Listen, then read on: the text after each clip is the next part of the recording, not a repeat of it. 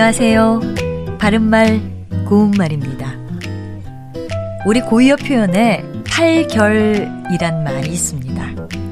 아버지와 아들의 모습이 팔결이구나 같이 말할 수 있는데요. 그렇다면 팔결의 정확한 뜻은 무엇일까요? 팔결은 다른 정도가 엄청남을 뜻하는 명사면서 엄청나게 다른 모양을 뜻하는 부사이기도 합니다. 팔팔결이란 표현도 같은 뜻이고요.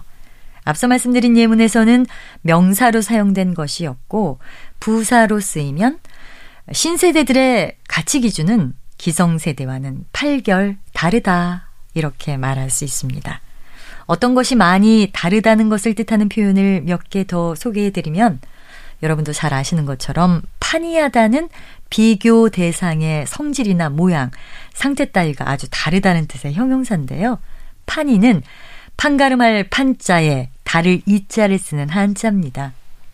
형은 동생과 얼굴이 판이하게 생겼다라고 하면 두 사람의 얼굴이 아주 다르게 생겼다는 뜻이겠지요.